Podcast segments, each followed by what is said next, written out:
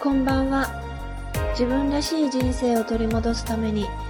43歳のカフェ開業サポート、セカンドルーム支配人のミルラ今村です。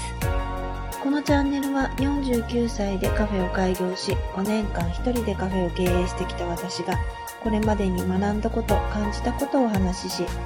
これからカフェを開業したいと思っている43歳のあなたへ、起業のヒントに少しでもなればなと思って作っています。本日もよろしくお願いします。え今日は、ちょっと朝、お弁当のご予約を頂戴しまして、いつも、あの、配信をしている時間にちょっと時間が取れなくなりまして、えー、夜こんな時間に収録をしております。今年も、えー、最後の月になりました、えー、今年は私にとってすごく激動の、あの、ことがたくさんあった、あの、一年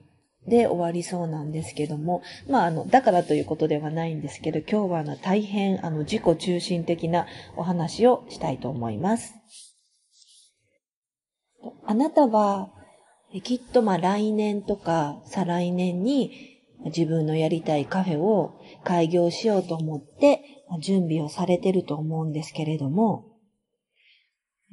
それは何のためにカフェを開業したいと思っているのでしょうか？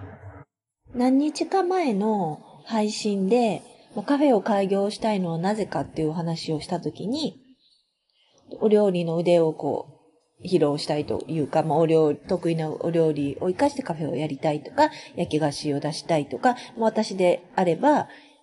まあ、心地のいい空間を、あの、提供したいとかいう、そういう理由で、えカフェを開業したいと思ったっていう話をしましたけれども、それは目標だと思うんですね。こういうカフェをやりたいという目標だと思うんです。では、何のためにそのカフェを開業したいのかっていうと、それは、えっ、ー、と、目的になると思うんですね。で、あの、私は、あの、正直、目的はものすごく自己中心的な目的です。まあ、自分らしく、まあ、後悔しない人生を歩みたいとか、自分の思った通りの経営をしてみたいとか、なんかそういう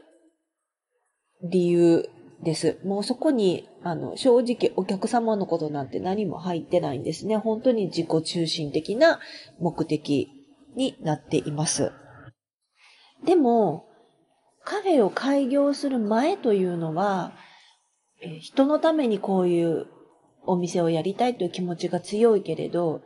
カフェを開業した後っていうのは、自分のための思いが強くないと、続けていけないんじゃないかなっていうふうに私自身は思っています。例えばカフェの売り上げを上げたいと言っても、それは、まあ自分の生活を潤すためとか、まあ家族がいらっしゃる方は、家族をきちんと養うためっていう自分のための目標だし、私の場合はもう本当に後悔しない人生を歩みたいと思っていたので、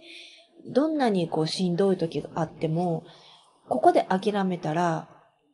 もう、なんだろう、に、逃げてるというか、最終的にはなんかあの時に諦めたっていう気持ちが残ってしまうんじゃないかっていうのがあって、結構その気持ちで踏ん張れたっていうのがあるんですね。自分のことを思ってなかったら結構多分踏ん張れなかったというふうに思っています。もしカフェを続ける、まあ、理由というか目的が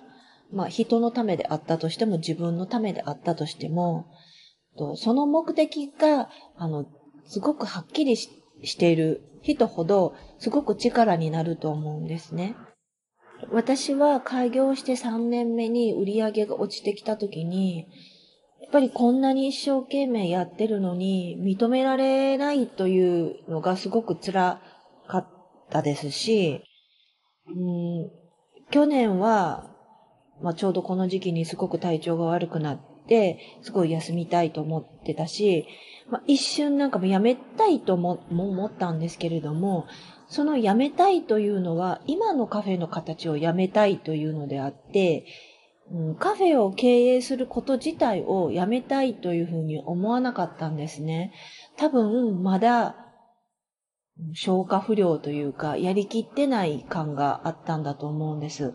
今も考えられることは全部やってから、もうこれ以上やれることはないっていうふうに思うまでカフェをやろうと思っていて、それはやっぱり自分らしく後悔しないあの時やってよかったという人生を歩みたいという目的があるからできることだと思うんですね。よく、えー、開業はゴールじゃなくてスタートっていうふうに言われますけれども、今からカフェを開業しようと思っている人は、まずはやっぱり開業するということが一つの、まあ、ゴール、目標になってると思うんですけれども、まあ、その先に続けるためには、やっぱり続けるための目的というのが必要になってくると思うので、あの開業今開業の準備をするときにただ単に開業したいということではなくて、何のためにそのカフェをやって、何のためにそれを続けていこうと思っているのかを、あの、すごく向き合ってほしいなというふうに思います。私、オープンの時に、